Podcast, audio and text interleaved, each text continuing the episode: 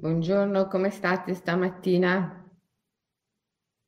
Tutto bene? Buongiorno, buongiorno, ben arrivati.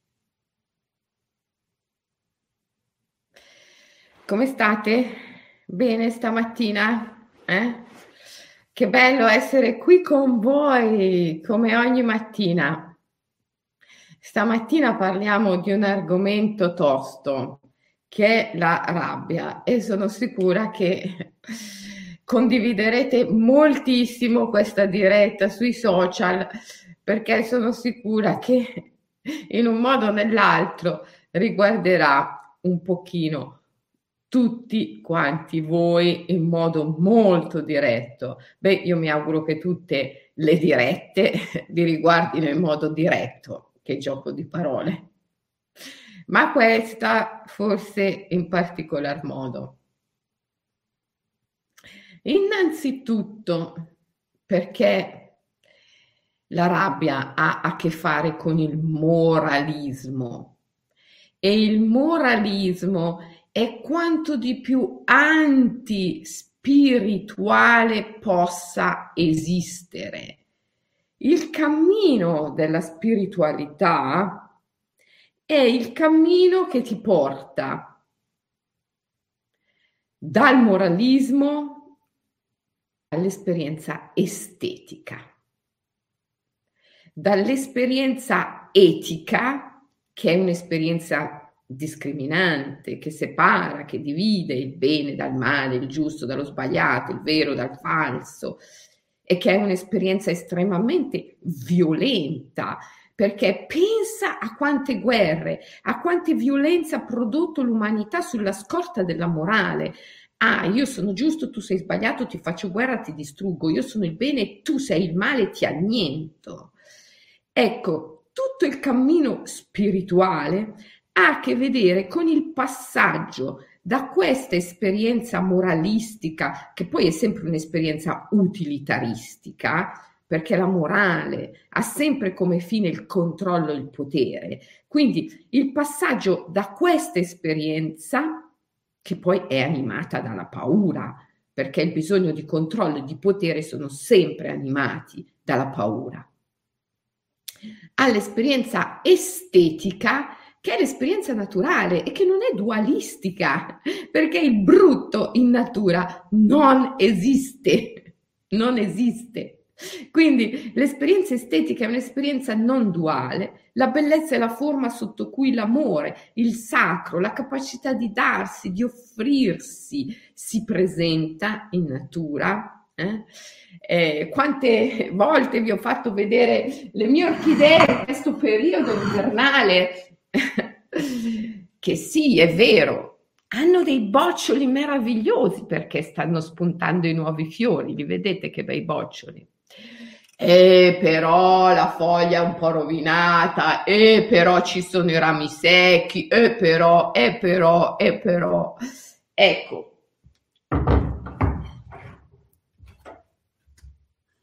Quante volte no, non ci siamo accorti che la bellezza è proprio nell'evanescenza, nell'impermanenza, nella foglia secca, un po' smangiata dal tempo. Perché? Perché la bellezza è il modo in cui il sacro si manifesta e il sacro è il sacrum facere, è la capacità di darsi, di offrirsi e quindi di svanire, di sparire. E invece il moralismo è quello che separa il giorno dalla notte, la morte dalla vita e alla fine ci rende tutti mortali. Perché non siamo più capaci di dare continuità alla consapevolezza nel grande ciclo vita, morte, vita, morte. Facciamo un taglio tra le due dimensioni, il visibile e l'invisibile è il taglio della morale. È il taglio della morale.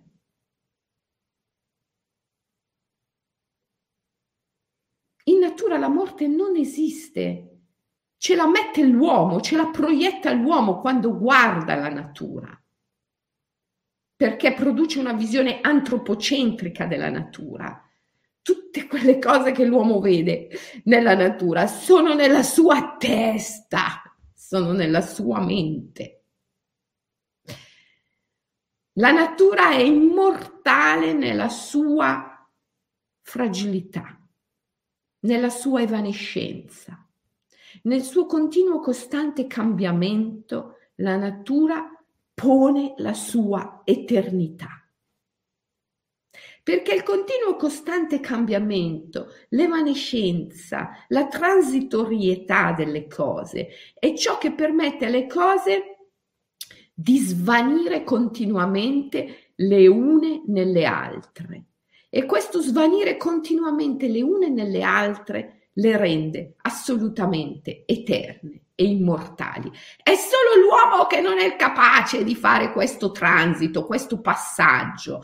Ecco perché abbiamo tanto bisogno degli sciamani, perché gli sciamani per definizione sono coloro che compiono il passaggio, sono il ponte arcobaleno, sono coloro che sono preposti dalla tribù a mantenere l'unione tra i mondi, il visibile e l'invisibile. Sono i traghettatori, si dice gli psicopompi.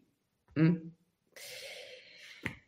La morale è ciò che divide, ciò che separa, è ciò che taglia, è ciò che ci rende mortali, è ciò che ci sprofonda nella fossa dell'inconsapevolezza, dell'ignoranza, perché ci sprofonda nella fossa della paura fondamentalmente. La morale dividendo e separando il buio dalla luce ci sprofonda nella paura, perché dopo ci sentiamo tutti perseguitati.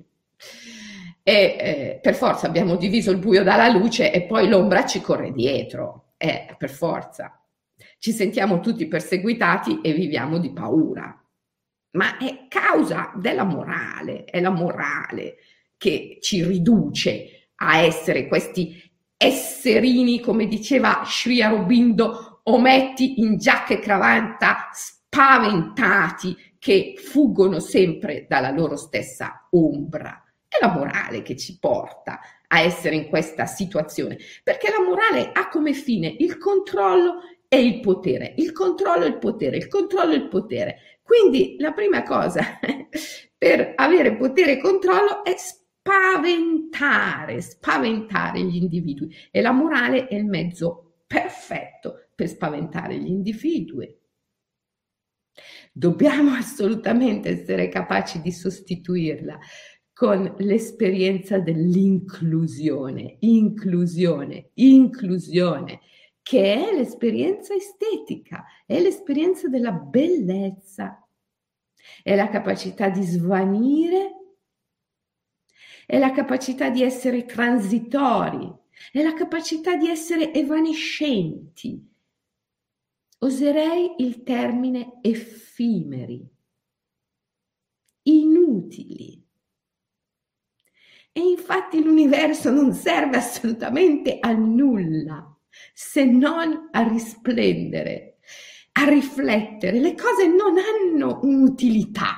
L'utilità gliele dà la morale. Le cose non sono utili in natura. Le cose unicamente servono a riflettere, a riflettere. Si riflettono le une nelle altre, si fanno da specchio. Ve la ricordate la grande rete di Indra della Prajna Paramita? Mm? Questo mondo, questo universo è come una grande rete di perle che si riflettono tutte le une nelle altre, al punto che se ne conosci una, le conosci tutte.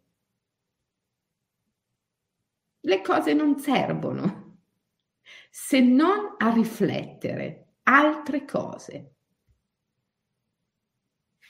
È la morale che gli dà un'utilità e questo è utile, questo è inutile, questo...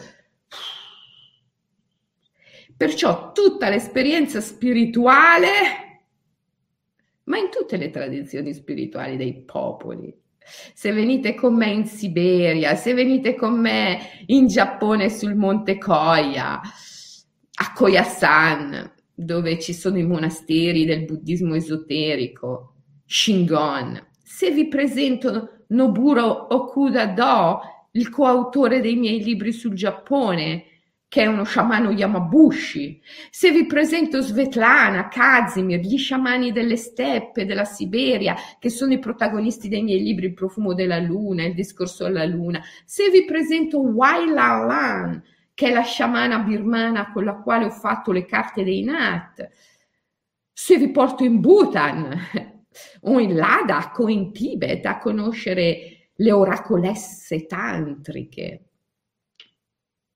cosa che faccio da 25 anni a questa parte, perché da 25 anni a questa parte organizzo i voyage illumination, i viaggi nell'anima del mondo, nei luoghi più mistici del pianeta. Eh, allora vi rendete conto che in qualsiasi luogo del mondo, in qualsiasi tradizione spirituale, il nucleo il punto fondamentale è sempre uno, il passaggio dalla morale utilitaristica all'esperienza estetica della bellezza. Dostoevsky ha detto la bellezza salverà il mondo. Vi do una notizia. Aveva assolutamente ragione. Aveva ragione. La bellezza è la forma sotto cui l'amore si manifesta nel mondo sensibile. La bellezza è la forma sotto cui il sacro, il sacrum facere, la capacità di darsi, di offrirsi si manifesta. Un fiore è bello proprio perché è evanescente, impermanente. Se tu prendi un fiore di plastica che non finisce mai, non è bello come un fiore naturale. La bellezza è nell'evanescenza, nell'impermanenza delle cose. E lì c'è anche l'immortalità. Come diceva Sri Aurobindo, la morte è la garanzia dell'esistenza dell'immortalità. Ehm, e la, la, morale ti fa arrabbiare, la morale ti fa sempre arrabbiare, la morale ti porta sempre alla rabbia. La morale ti porta sempre alla rabbia, perché quando incominci a dire, ah, ho ragione io, questo è giusto, questo è sbagliato, tu sei sbagliato, io sono il vero, tu sei il falso, io sono il buono, tu sei il cattivo, ti monta una rabbia, ti monta una rabbia, perché sei assolutamente convinto di essere nel giusto, di essere il buono, di essere nel vero eh, quell'altro è sbagliato e ti fa arrabbiare in un modo che non hai idea.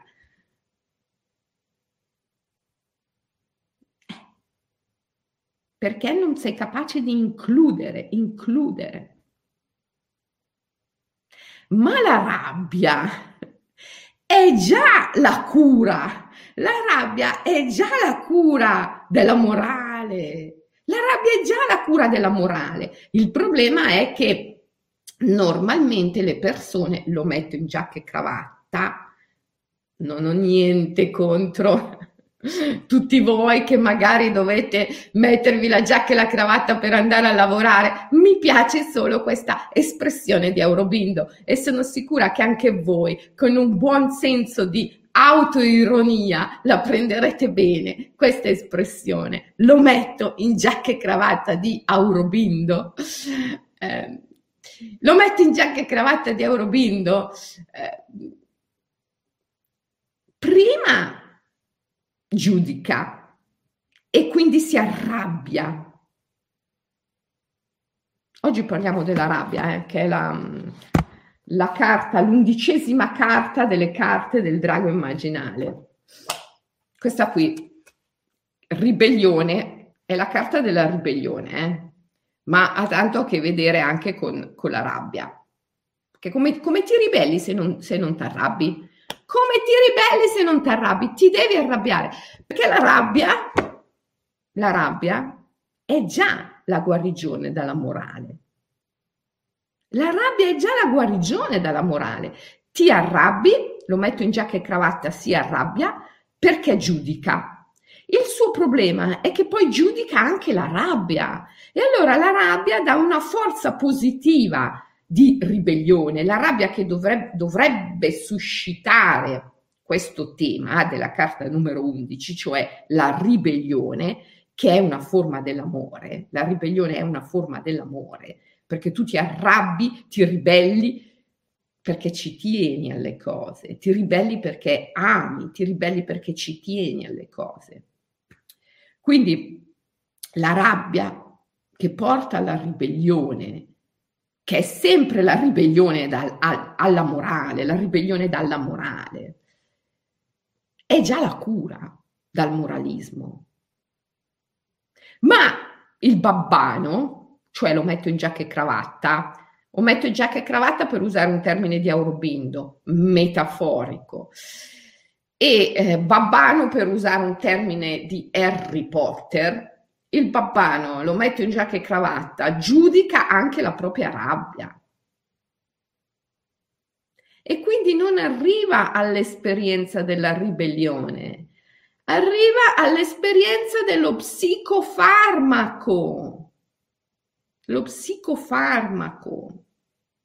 Leggevo un articolo ieri che diceva quanto è stato potente l'utilizzo dello psicofarmaco per tenere a bada il femminile nella nostra società.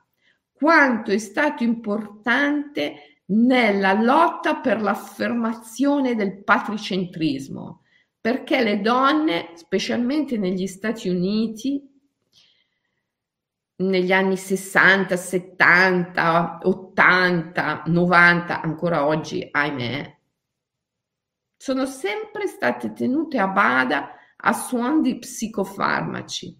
E prendi la pastiglia per dormire e poi prendi la pastiglia per svegliarti e per sentirti in forma, prendi la pastiglia per concentrarti e prendi quella per rilassarti. E alla fine che cosa ne ho fatto di te? Un vegetale, un vegetale.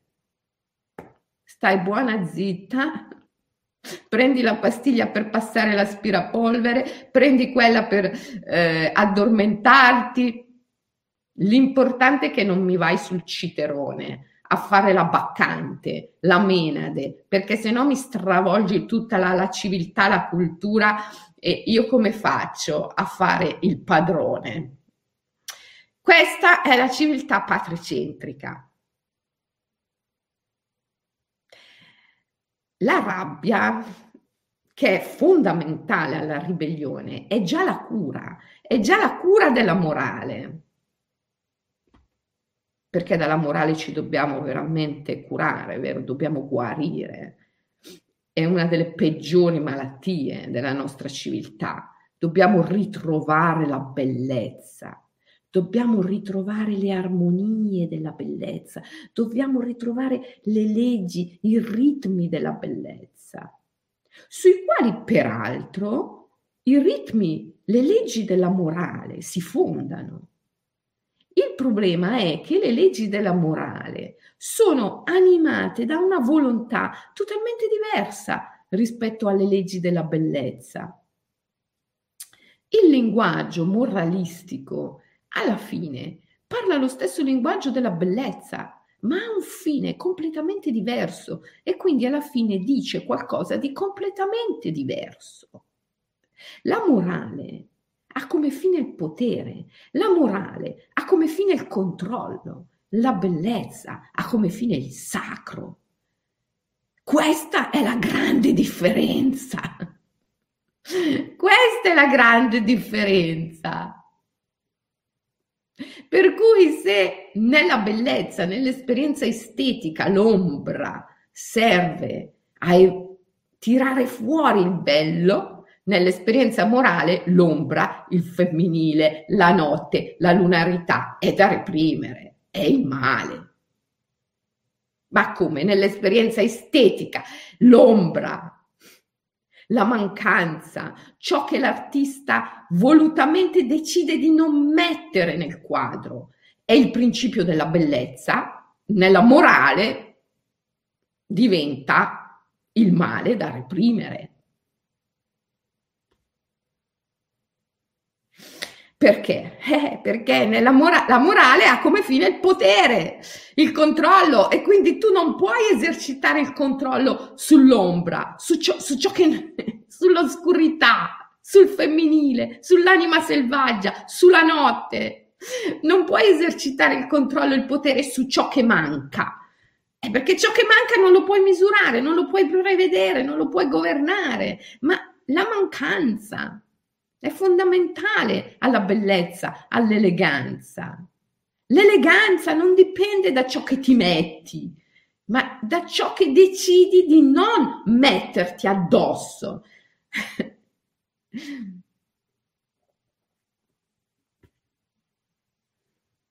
ma ciò che non c'è non può essere misurato e governato. Quindi la morale finisce per essere il ribaltamento dell'esperienza estetica.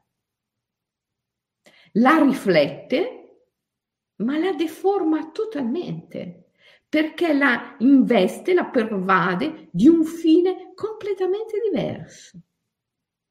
L'esperienza estetica, la bellezza, che è un'esperienza naturale, perché tutto in natura è bellezza, L'esperienza estetica come fine il sacro, il darsi, l'offrirsi, l'amore. L'esperienza etica, morale, ha come fine il potere, il controllo. Allora tutti i cammini spirituali dei popoli come elemento centrale hanno proprio questo, il passaggio dall'esperienza morale all'esperienza della bellezza, che è l'esperienza naturale. In questo passaggio devi assolutamente essere iniziato e guidato da un maestro, se no ti perdi. Ti perdi. Questo anche ce lo dice quel grande libro che è il Vignagna Bhairava Tantra, un, un tantra meraviglioso, Vignagna Bhairava, la conoscenza del beato tremendo significa, letteralmente tradotto. Eh, ti dice che questo è un passaggio pericoloso, molto pericoloso. Chi è guidato da falsi maestri, e oggi è pieno, come diceva la Lingam Purana, sul finire del Kali Yuga, c'è pieno. Eh, quindi eh, chi, chi, no, chi, non ha una guida eh, eh, rischia di perdersi, perché il passaggio è necessario, ma è molto delicato. Eh? Il passaggio è necessario, ma è molto delicato. Il moralismo. Oggi voglio parlarvi, oltre che del libro, delle carte del drago immaginale, di altri strumenti potentissimi che ci servono per la nostra ribellione, la nostra rivoluzione della coscienza, che sono strumenti che se veramente ci tenete all'anima e al pianeta dovreste regalare a man bassa proprio a Natale, regalare a man bassa le carte del drago immaginale, proprio invadere, pervadere il mondo. E questo bellissimo CD, i mantra sciamanici, aspetta che ve lo faccio vedere, prima qua, mantra sciamanici e poi qua, che mi ha chiesto Rino, Rino Capitanata, che è un musicista meraviglioso, una persona straordinaria che ha fatto le musiche di questo CD, di mostrarvelo. Ci sono anch'io.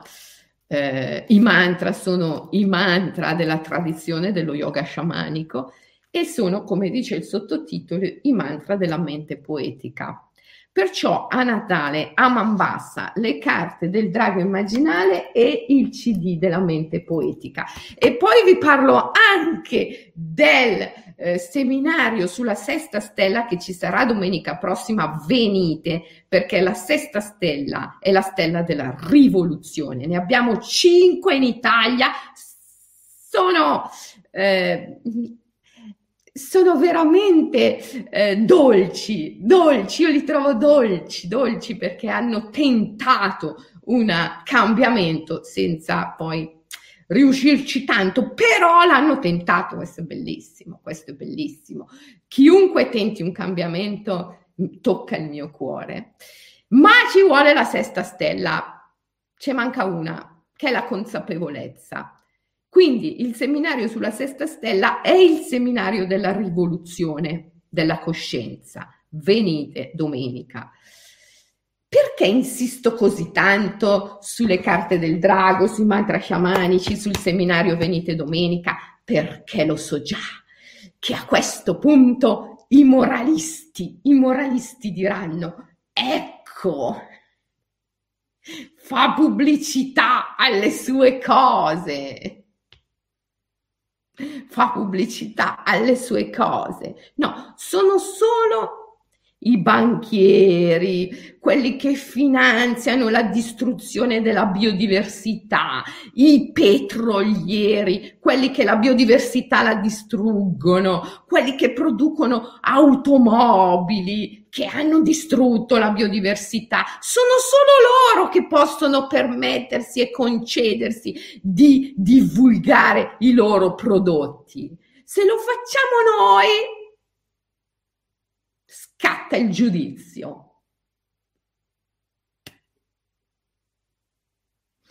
Allora, questo è un tema a cui tengo così tanto che mi sono pure presa gli appunti, cosa che non faccio mai stamattina.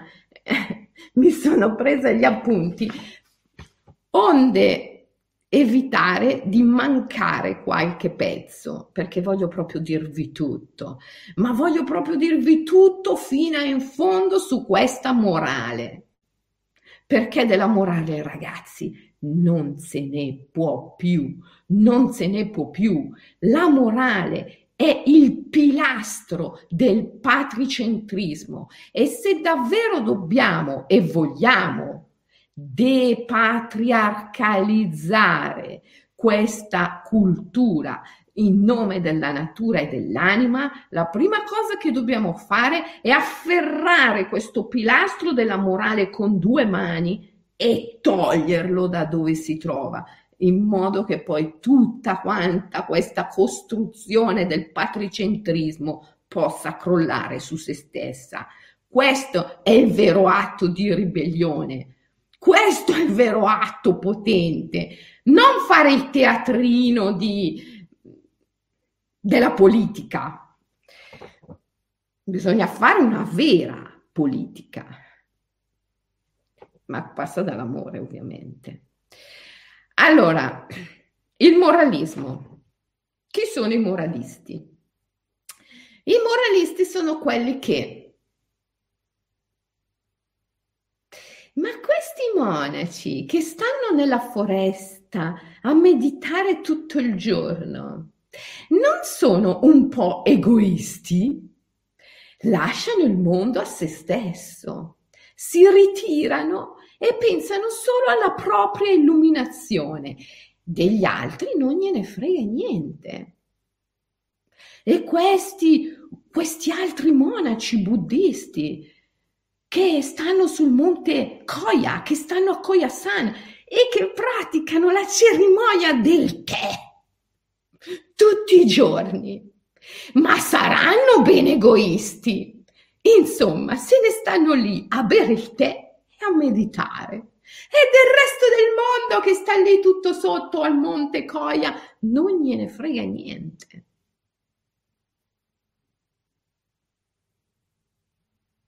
Questo è il moralista, quello che non vede più il là del suo naso. È quello che sai, a lui gli piacerebbe tantissimo, gli piacerebbe davvero tantissimo essere lì sul monte Coia. A fare la cerimonia del tè. Gli piacerebbe tantissimo comprendere la grandissima, immensa, straordinaria importanza per il mondo, per la natura della cerimonia del tè.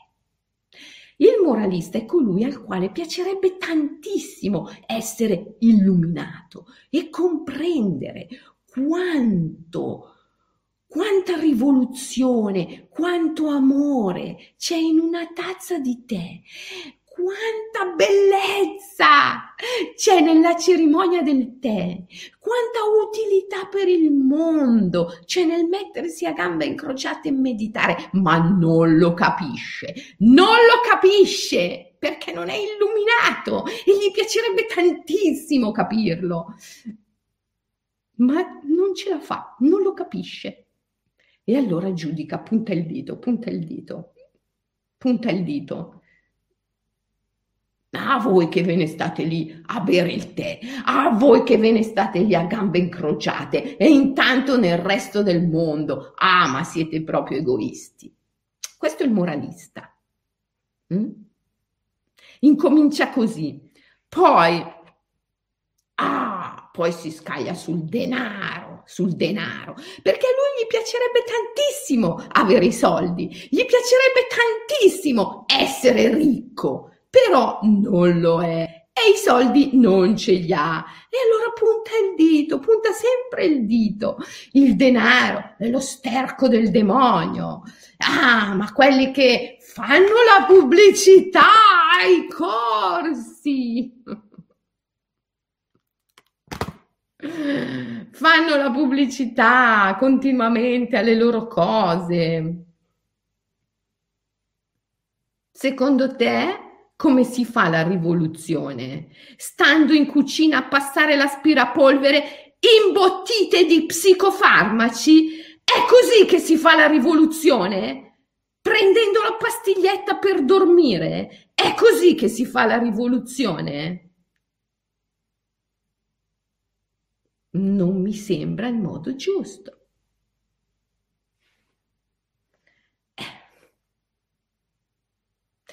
Come diceva Urbito, quante volte l'avrò detta questa frase, ragazzi? La ripeto ancora. Il potere del denaro è nelle mani dell'asura e su questo siamo tutti d'accordo. L'asura è la forza che si oppone all'amore, all'evoluzione. Il potere del denaro è nelle mani dell'asura, la resistenza all'amore. Riconquistate il potere del denaro per rimetterlo nelle mani della madre. È un dovere, è un dovere. C'è chi lo fa bevendo una tazza di tè, c'è chi lo fa a gambe incrociate, meditando, e c'è chi lo fa facendo cd di mantra, scrivendo libri, perché ha un compito più sociale, più divulgativo. Ma scusate, a voi vi pare che se il mio obiettivo fosse stato quello di fare soldi, io sarei qui a proporvi il CD di canti sciamanici, il libro sulle carte del drago immaginale, il seminario di domenica sulla sesta stella? Se il mio obiettivo fosse stato quello di fare i soldi, ragazzi, avrei fatto una banca. Avrei fondato una banca. Se sono qui a proporre il libro delle carte del drago immaginale o il CD di mantra sciamanici, è perché da 30 anni a questa parte non faccio altro che ricercare la verità. Sono una ricercatrice e questi sono i frutti della mia ricerca. E ci tengo che vengano divulgati. Come no? Come no? Sono delle armi potentissime per la rivoluzione della coscienza. Perché chi cerca davvero la verità a un certo punto comprende una cosa fondamentale che non la puoi trovare da solo, non puoi trovare la verità da solo, che non esiste una salvezza individuale, personale. Per citare ancora il grande Sri Aurobindo, il principio stesso di salvazione individuale non solo mi disgusta, ma non è neanche possibile perché non ti puoi salvare da solo. Quindi se sei sulla strada della ricerca della verità, ti rendi conto che non puoi trovare la verità da solo. Non puoi. Non puoi. Ecco perché i monaci fanno la cerimonia del tè, che è una cerimonia collettiva.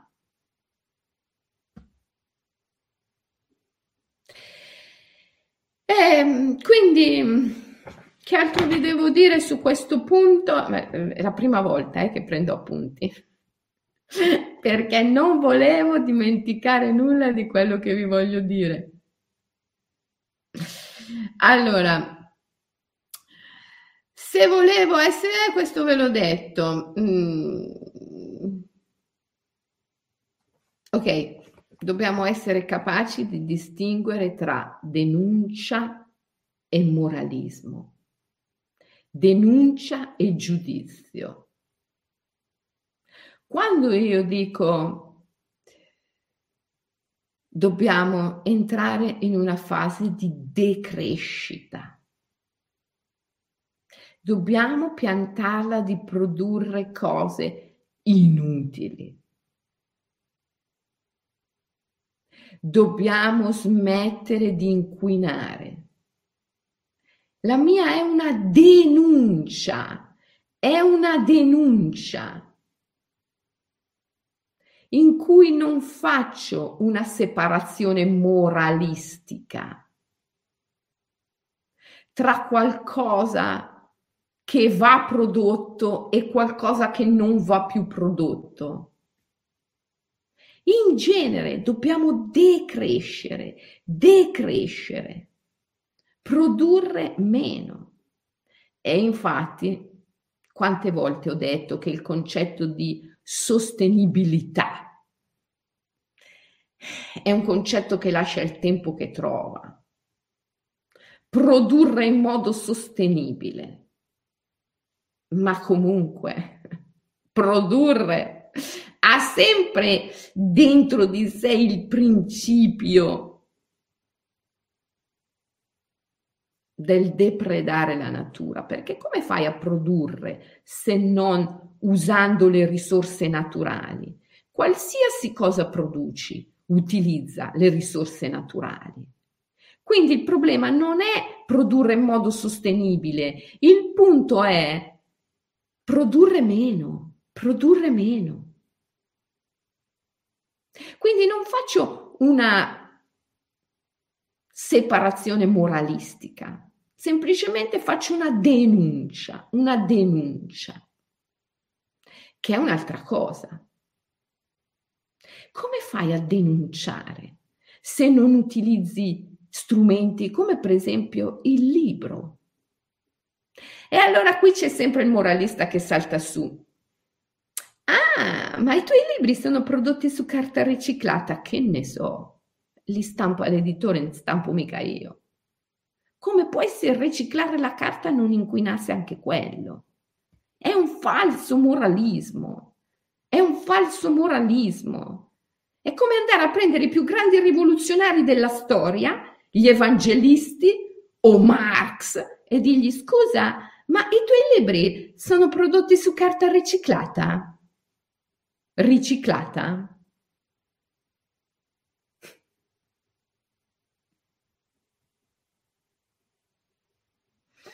È proprio togliere la bellezza, togliere la poesia, eliminare la, la, la carica di bellezza, di poesia, di meraviglia che c'è nelle cose.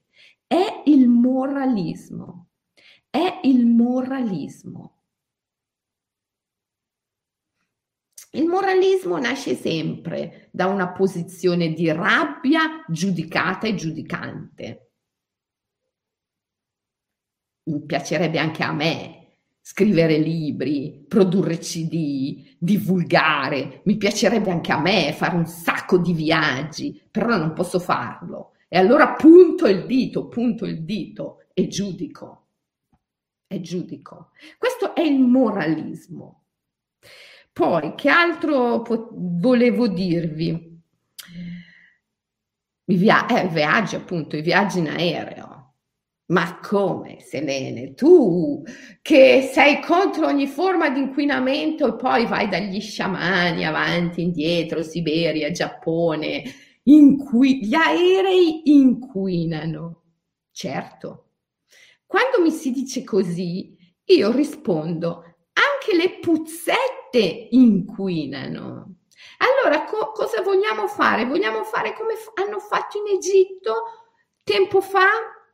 Che hanno ucciso non so quanti cammelli perché i cammelli con le loro puzzette sarebbero responsabili del buco dell'ozono. Anche tu quando fai le puzzette sei responsabile del buco dell'ozono, lo sai?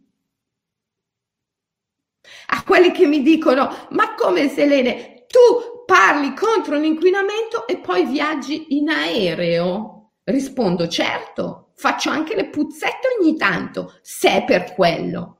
Sì, perché si è caduti talmente, si è caduti talmente in basso che voglio farti vedere dove ti trovi, dove ti trovi. Io ricordo la mia professoressa di storia al liceo che disse un giorno, eh, che cos'è il moralismo? Il moralismo è, è, il giudizio fasullo, falso, privo di visione, privo di poesia, privo di capacità visionaria. E, per esempio, si è esercitato nei confronti di Cristoforo Colombo. Quando Cristoforo Colombo ha chiesto le caravelle in Italia per partire, alla scoperta, alla ricerca, gli hanno detto di no, ma non ci sono i soldi, non ci sono i soldi. Ecco la mancanza di visione, ok? La regina di Spagna invece gli ha detto ok, te le do le caravelle. Ovviamente la scoperta dell'America ha portato a scoprire tanti prodotti naturali come la patata, per esempio, che poi sono serviti a risanare la condizione economica non solo della Spagna, ma di tutta quanta l'Europa. Quindi, se la regina non gli avesse dato i soldi per le caravelle, perché la Spagna allora era in gravi condizioni economiche, avrebbe fatto un tremendo errore la regina di Spagna ha avuto una grande capacità visionaria. Ma, ma tutto questo, va da sé, non c'è neanche bisogno di dirlo, era tutto poi impregnato eh, sulla volontà di conquista di potere che è poi la mentalità colonialista. Oggi dobbiamo de decolonizzare, dobbiamo depatriarcalizzare, dobbiamo decolonizzare. E come facciamo? Dobbiamo usare i medesimi strumenti, esattamente come dice Naropa. Naropa dice anche lui usa un esempio terra-terra, ma perché il moralismo è terra-terra e quindi devi scendere lì terra-terra per scardinarlo. Naropa dice come l'acqua nell'orecchio è curata dall'applicazione di altra acqua nell'orecchio, allo stesso modo coloro che sono stati corrotti dal mondo possono essere liberati dagli stessi strumenti che il mondo produce. Per decolonizzare la cultura bisogna viaggiare, bisogna unire, bisogna fare una comunità, forte, unire tutte le tradizioni veramente spirituali del mondo, bisogna che le persone veramente spirituali trovino un'unione, creino una grande comunità. E quindi bisogna unire gli sciamani della Siberia con i monaci dell'Himalaya e con quelli che stanno sul monte Koya in Giappone e con gli sciamani del Myanmar, del Triangolo d'Oro e così via, e così via, e così via. E come fai se non viaggi? Come l'acqua nell'orecchio ripulita dall'applicazione di altra acqua nell'orecchio, così coloro che sono stati corrotti dal mondo possono purificarsi attraverso l'utilizzo degli stessi strumenti che il mondo produce. Diceva anche Naropa come l'incantatore di serpenti crea una colonna magica e poi la fa svanire. Cosa vuol dire? Cosa voleva dire Naropa? Voleva dire che anche se la colonna magica è un inganno e poi svanisce, però chi doveva essere curato dal veleno è stato curato. Eh? Avete presente questi in India che curavano dal veleno con, con delle apparizioni magiche? Dal veleno di serpente curavano con delle apparizioni magiche, gli sciamani. Poi l'apparizione svanisce, certo, però intanto chi doveva essere curato dal veleno è stato curato. Allo stesso modo, lo sciamano utilizza gli strumenti del mondo per liberare il mondo dalle sue illusioni. E poi che altro vi devo dire su questo punto?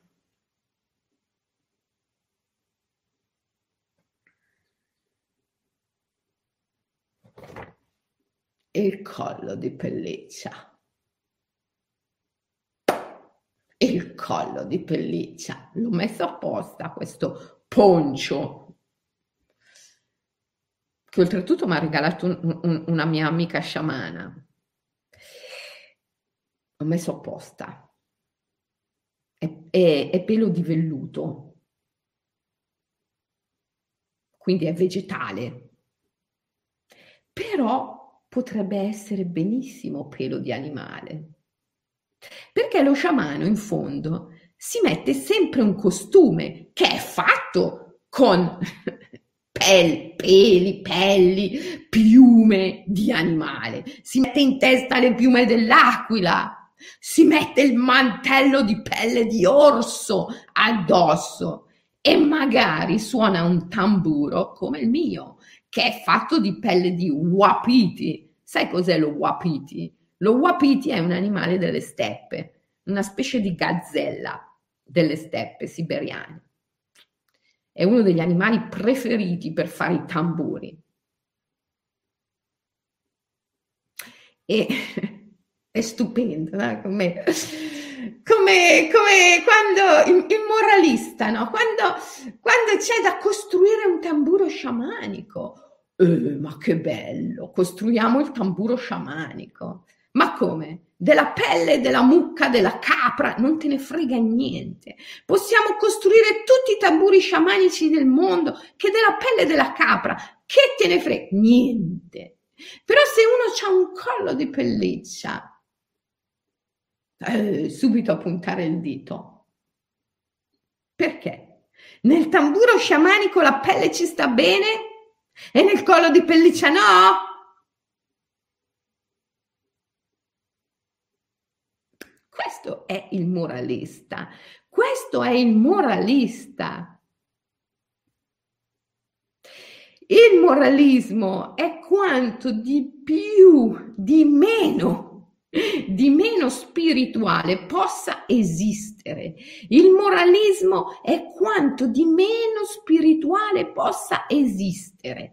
perché il cammino della spiritualità è il cammino che ti porta dal moralismo, dall'esperienza moralistica all'esperienza estetica della bellezza, all'esperienza della poesia, della bellezza. Lo sciamano indossa la pelle dell'orso e le piume dell'aquila e suona il tamburo di pelle di wapiti.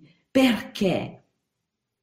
Perché celebra l'evanescenza, la transitorietà, l'impermanenza di tutte le cose e soprattutto, siccome non crede nella morale, sa benissimo che la morte non esiste e che, e che è tutto un viaggio, e che è tutto un viaggio. Ve l'ho già raccontato degli sciamani yakuti che quando i russi sono andati da loro a dirgli ma nella vostra tribù voi uccidete le renne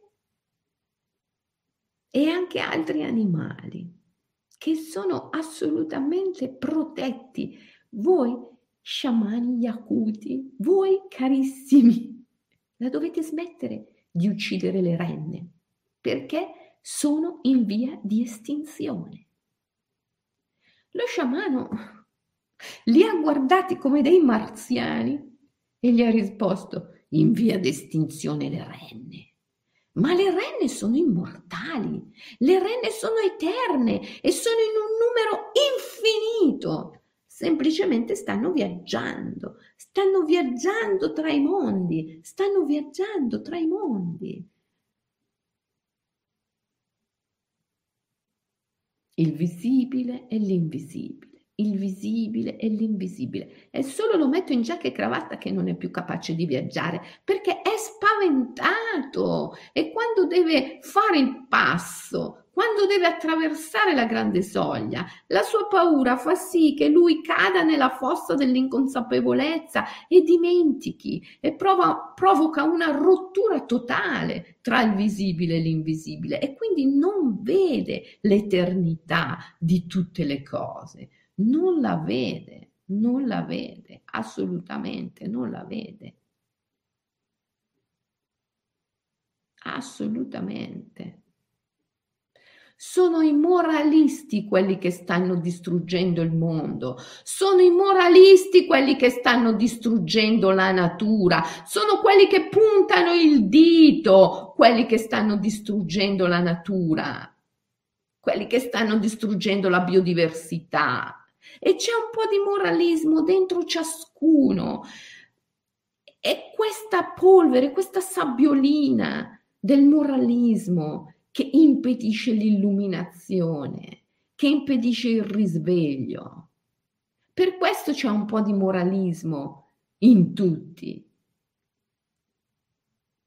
Bisogna togliere questo moralismo.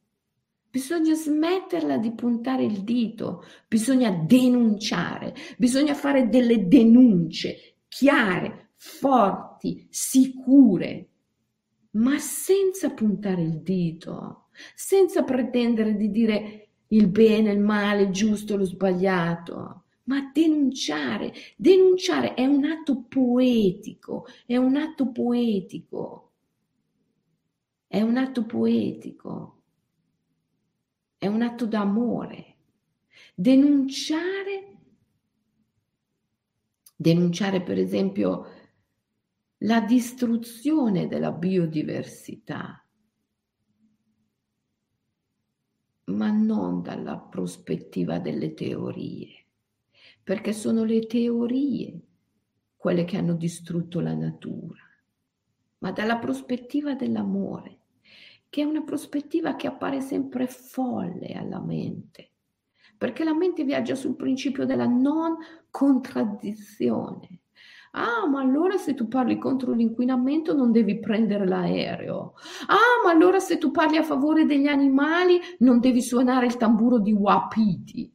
Ah, perché tu che suoni quello di capra invece vai bene. Io che suono quello di Wapiti non vado bene. Sono le teorie quelle che ci distruggono. Ma allora non scriviamo sulla carta, scriviamo, usiamo solo carta riciclata. Ma lo sai quanto si inquina per produrre carta riciclata? Il massimo del moralismo. Facciamo la raccolta differenziata. Facciamo la raccolta differenziata.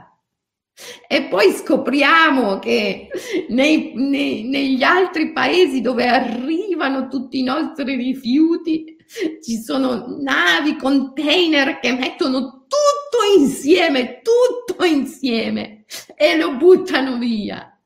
E noi che stiamo qui a fare la raccolta differenziata. E poi scopriamo che per riciclare i rifiuti inquinano ancora di più la dobbiamo smettere di produrre, la dobbiamo smettere di produrre la plastica, per esempio, non raccoglierla in modo differenziato.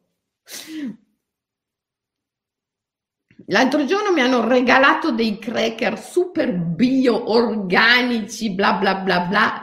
Leggo l'etichetta e c'è scritto: Mi raccomando, fai la raccolta differenziata. La, dunque, la scatola esterna è di cartone, il pacchetto interno è di plastica e poi c'era anche del PET, non so cosa, insomma, metti questo qui, quello lì, quello là.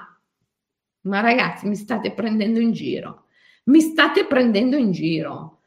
Cracker su, super bio, organici, che, ma vendili senza 3000 pacchetti perché ci devi mettere 3.000 pacchetti e poi mi chiedi pure di fare la raccolta differenziata? Ma mi stai prendendo in giro, mi stai?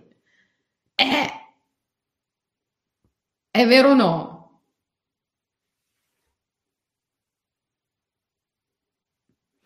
È vero, dice Taftaneo, tutto è impermanente, ma non sta a noi interrompere una vita qui. Ah, perché tu pensi davvero di avere il potere di interrompere una vita? Questo è un vero atto di presunzione. Perché una frase del genere comporterebbe sapere che cos'è la vita, è già qua, che cos'è la morte, è già qua, che cos'è l'io, che sarebbe poi il soggetto, secondo questa frase, che interrompe o non interrompe la vita. Che cos'è il libero arbitrio? Che cos'è un evento? Cioè, una frase così non sta a noi interrompere una vita, è una frase che presuppone un tanto di quel non detto che viene attinto dal condizionamento. Una frase così è una frase cristiana. Non sta a noi interrompere una vita. Un buddista non direbbe mai una frase così. Perché? Perché in una frase così c'è già dato per scontato l'io, il senso dell'io. Io come motore dell'azione. Questo è abramitico perché il senso dell'io come motore dell'azione è portato in essere da Abramo, è nelle religioni abramitiche, non esiste nel buddismo, per esempio. Quindi tu già dicendo una frase così hai ipotizzato l'esistenza di un soggetto agente che è l'io, che è il motore dell'azione. L'azione di interrompere una vita, supponiamo quella di una mela, mangiare una mela, perché una mela non è viva, una carota non è viva. Allora, supponiamo questa azione di staccare la mela dall'albero, che poi è quella che ha fatto Eva, staccare la mela da un albero, interrompere una vita e mangiarla. Ok? Questa è un'azione che interrompe una vita. Chi è il soggetto agente di questa azione? L'io? e sei cristiana. È un concetto cristiano. Non esiste nel buddismo, non esiste nell'animismo, non esiste nello sciamanismo, dove l'evento è ente, entità, spirito, Omero non avrebbe mai detto una frase del genere. Non sta a noi interrompere una vita, perché per Omero l'io non aveva questo potere decisionale. Cantami, o diva, del pelide Achille l'ira funesta. Omero cantava della dea, l'ira, non di Achille, l'individuo. Nell'Iliade tu sai che esiste l'eroe perché vedi un gesto, una mano che prende una spada e sferra un colpo.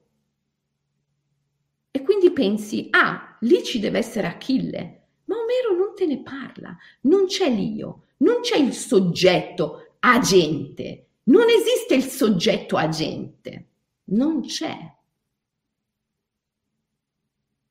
È solo nelle culture abramitiche che noi concentriamo tutta il motore dell'azione nel senso dell'io. Perciò quando tu dici non sta a noi interrompere altre vite, senza saperlo, senza rendertene conto, tu hai già compiuto un'operazione sotto l'influsso di una grande ipnosi, di un grande condizionamento culturale, religioso e sociale. Perché hai già dato per scontato che l'io, il senso dell'io, l'individuo, sia reale e sia il motore dell'azione cosa che non esiste nelle altre culture, che non sono abramitiche. Quindi dovete stare molto attenti quando parlate, perché quando pronunciate una frase, voi non vi rendete conto di quanti condizionamenti, di quanta ipnosi c'è in quella frase L'ipnosi, il condizionamento sta in tutto ciò che voi date per scontato. Quando pronunciate una frase, non sta a noi interrompere una vita. Eh, dovete chiedervi chi è questo noi. Questo noi ha davvero il potere di decidere l'azione o no? Che cos'è la vita? Che cos'è l'interruzione della vita? Che cos'è la morte? Non potete dare per scontato tutto, perché se no rimanete sempre nel condizionamento. Siete sempre vittime del sistema. Dov- non dovete dare per scontato nulla. Che cos'è la vita e che cos'è la morte? Non potete darlo per scontato.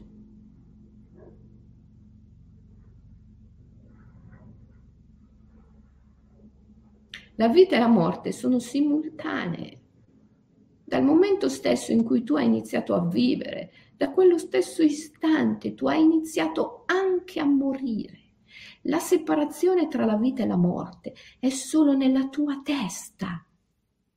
E se tu continui a pronunciare frasi come queste, non sta a noi decidere di interrompere una vita per il solo fatto che porti in essere la possibilità di interrompere la vita. Tu porti in essere la separazione, porti in essere la morte, senza rendertene conto, perché ciascuno di noi negli eventi trova quello che cerca. E se tu cerchi la morte, tu trovi la morte, ma la trovi perché tu la cerchi.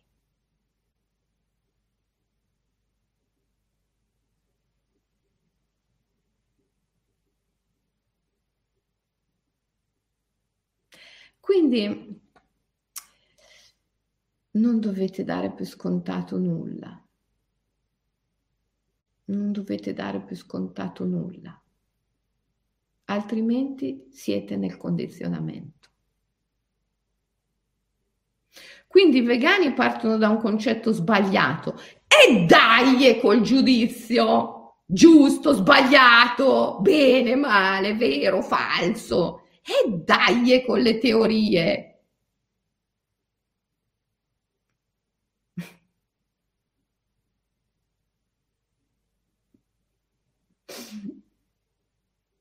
Io personalmente sono vegana, ma non per una questione di moralismo, ma perché è bello, perché è esteticamente oggi, oggi, bello. È un atto di bellezza, è un atto di poiesi, è un atto di poesia. È un sentimento. È un sentimento. Non è giusto o sbagliato, non è vero o falso, non è buono o cattivo. È una poesia. In una poesia tu usi delle parole, non perché sono giuste o sbagliate, ma perché sono belle, perché ci stanno bene in quel momento. Vedo che non avete letto il cibo del risveglio.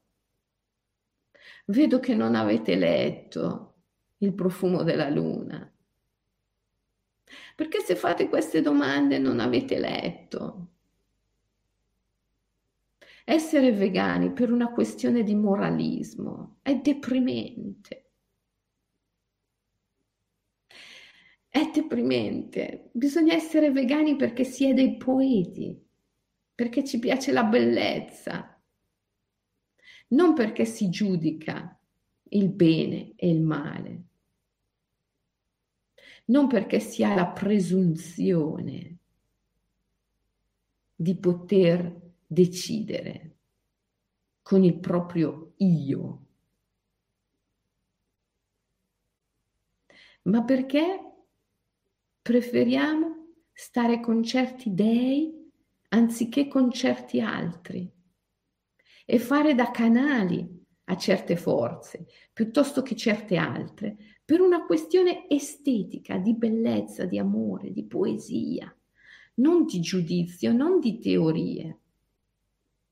Capisco che questo non sia facile, è il passaggio dalla mente al cuore, ma se non fate questo passaggio dalla mente al cuore, rimanete nel giudizio, rimanete nella teoria, rimanete nel puntare il dito. Eh, e il passaggio non lo potete fare, non potete fare una vera esperienza spirituale, perché la vera esperienza spirituale è l'esperienza della bellezza, è l'esperienza della meraviglia. E allora come, cosa dobbiamo dire di Rikyu? Rikyu è stata una delle persone più spirituali nella storia dell'umanità, è stato un monaco buddista, grande maestro della cerimonia del tè. Rikyu, che è stato questo grande monaco buddista, maestro della cerimonia dell'arte del tè, che è la cerimonia in assoluto più pacifica, più ecologica del mondo.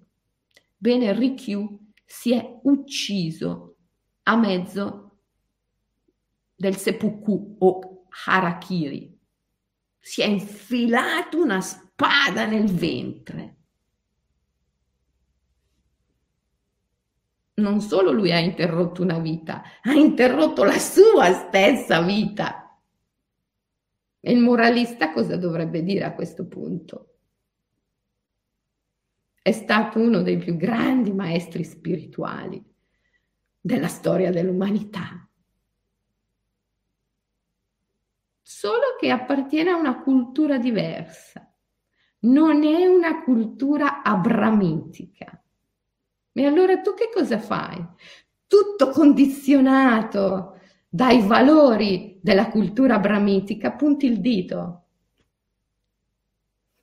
È stato un violento, ha interrotto una vita, la sua stessa vita.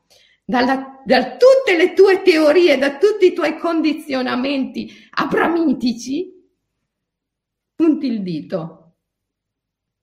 Gesù è buono perché è stato ucciso dagli altri.